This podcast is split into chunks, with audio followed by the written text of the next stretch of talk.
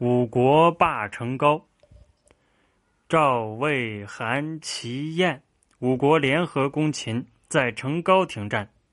秦王想为城阳君向韩魏请求让他兼任两国的相国，韩魏不同意。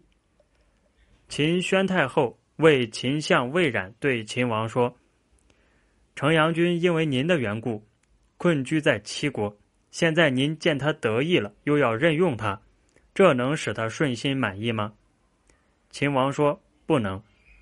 太后说，当他穷困的时候您不任用他，在他得意的时候反而任用他，恐怕他不会为您所用。而且您任用了城阳君，韩魏却不任用城阳君，所以说这是有损秦国与韩魏关系的做法。